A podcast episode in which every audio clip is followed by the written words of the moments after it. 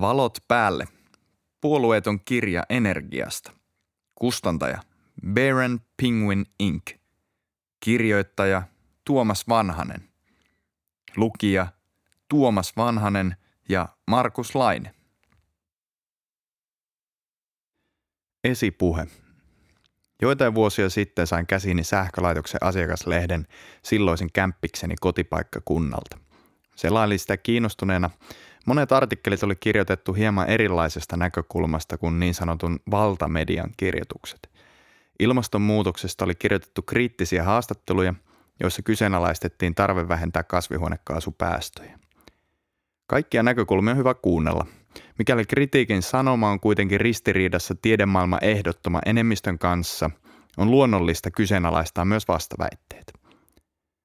Lehteä selatessani vastaan tuli lapsille suunnattu puuhanurkka, jossa sarjakuvan keinoin selitettiin sähköisiä ilmiöitä. Tällä kertaa lapsille selitettiin uusiutuvan energian vaikutuksia sähköverkolle. Sitä lukiessani täytyy sanoa, että mä kyllä suutuin. Sarjakuvassa hyppi iloisia tämmöisiä etiäisiä, eli elektroneja voimalaitoksesta kuluttajille, mutta tuuli- ja aurinkovoimalaitoksista tulevat etiäiset oli vihaisia ja ne poukkoili minne sattuu. Tekstissä vielä selitettiin, kuinka tuuli- ja aurinkovoima etiäiset rikkovat sähkölaitteet. Niin ei näin. Miksei lapsille voitu rehellisesti kertoa vaikka, että no tuulivoimaetiäiset on itsenäisiä, ei ne välitä muiden menemisistä pätkääkään, ne juoksee silloin kun haluaa ja lepää kun sille päälle sattuu. Tai että aurinkoetiäiset nukkuu aina yöllä ja niin kuin muumit, ne painuu aina talveksi pehkuihin.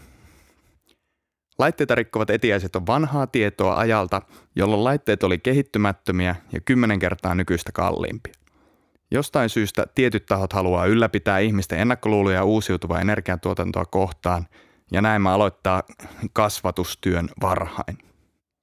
Tämmöisiä vihaisten etiäisten tapaisia, mutta aikuiseen makuun suunnattua aivopesua tehdään päivittäin. Elektroneista puhutaan niiden oikealla nimellä, mutta taloudelliset, sosiaaliset ja tekniset ominaisuudet väännetään usein härskisti ajamaan omaa agendaa. Erilaisia enemmän tai vähemmän perusteltuja näkökulmia ydinvoimafanaattisesta vain uusiutuvat energiat hyväksyvän tulevaisuuteen on tarjolla. Tietoa mielipiteiden perusteeksi on paljon, mutta tasapuolista faktaa joutuu etsiin. Toisaalta miksi kaikki informaatio olisikaan puolueetonta, onhan vaikkapa etujärjestöjen tehtävä nimenomaan ajaa jäsentensä etua, eikä olla kaikkien kavereita. Tämä kirja on minun ristiretki kerätä kokoon tasapuolinen ymmärrys siitä, mihin maailma ja erityisesti Suomi on ilmastopolitiikassaan menossa. Mitä yksittäinen ihminen voi tehdä. Vaikuttavinta on muuttaa asioita niin omassa toiminnassa kuin valtioiden tasolla. Ilmaston näkökulmasta meillä ei ole aikaa tuhlattavaksi. Ilman pitkän aikavälin poliittista tahtoa tämä maailma ei säily ehänä jälkipolville. Poliittinen tahto taas syntyy meistä jokaisesta, siis siitä, miltä me haluamme tulevaisuuden näyttävän. Käytännössä sinä päätät, miltä satavuotias Suomi näyttää seuraavan sadan vuoden päästä. Miksi haluat kuunnella tämän kirjan? Tämä kirja on sinulle päätöksentekijä. Kun energia- ja ilmastoasioita pyörittelee tarpeeksi pitkään, lopputulos on selkeä. Jokainen meistä on päätöksentekijä ja aktiivinen toimija. Jokainen meistä on päättäjä. Tämän kirjan luettuasi osaat aavistaa, puhutaanko lehtijutussa merkityksettömän pienestä asiasta, josta on tehty härkänen, vai oletko juuri suuren totuuden äärellä? Harva meistä kuitenkaan tietää, millä teolla oikeasti on merkitystä. Jos mä päästän kanafilee-paketin vanhenemaan jääkaapissa – mutta toisaalta mä muistan aina sammuttaa valot vessasta, niin kumpi on oikeastaan suurempi teko energian ja ympäristön näkökulmasta? Entä kuinka se näkyy pankkitilillä? Ja entä sitten, kun kaikki tekee samalla tavalla?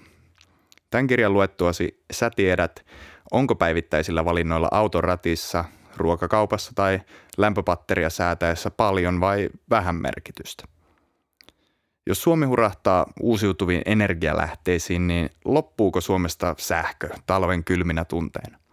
Näistä asioista väännetään perinteisessä ja varsinkin sosiaalisessa mediassa lähes päivittäin. Jos valot sitten yhdessä suuressa rysäyksessä sammuu muutamaksi tunniksi, niin onko se kustannus suuri vai pieni, kun sitä vertaa täydellisen toimitusvarmuuden hintaan? Erityisesti suurten päätösten tulee perustua faktoihin eikä populismiin. Esimerkiksi tuulivoimakeskustelussa moni väite vaatii päivittämistä. Ennakluulot istuvat vahvassa ja niitä mä pyrin tällä kirjalla hälventämään. Maailmasta ei kuitenkaan tule yhtään parempi paikka vaikeista asioista vaikenemalla. Tuottaako se tuulivoima energiaa silloin kun haluttaisiin? No ei, sen tuotanto riippuu säästä. Toisaalta pystyykö sähköautolla ajamaan Helsingistä Rovaniemelle pysähtymättä? Ei ainakaan vielä. Silti suurten turbiinien siivet haravat korkeuksia yhä useamman mäen harjalla – ja koko ajan kasvava sähköautoilijoiden klaani puree hampaita yhteen, kun korttelin ainoan latauspisteen eteen on pysäköinyt öljyä hörppivä polttis.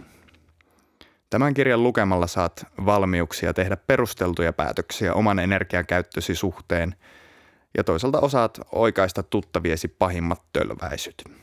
Samalla saat työkaluja, joiden avulla voit ymmärtää kuntien päätöksentekoa ja osaat entistä vankemmin muodostaa oman mielipiteesi kun vaalikoneessa seuraavan kerran kysytään, että pitäisikö Suomen rakentaa lisää ydinvoimaa tai poistaa tuet tuulivoimalta.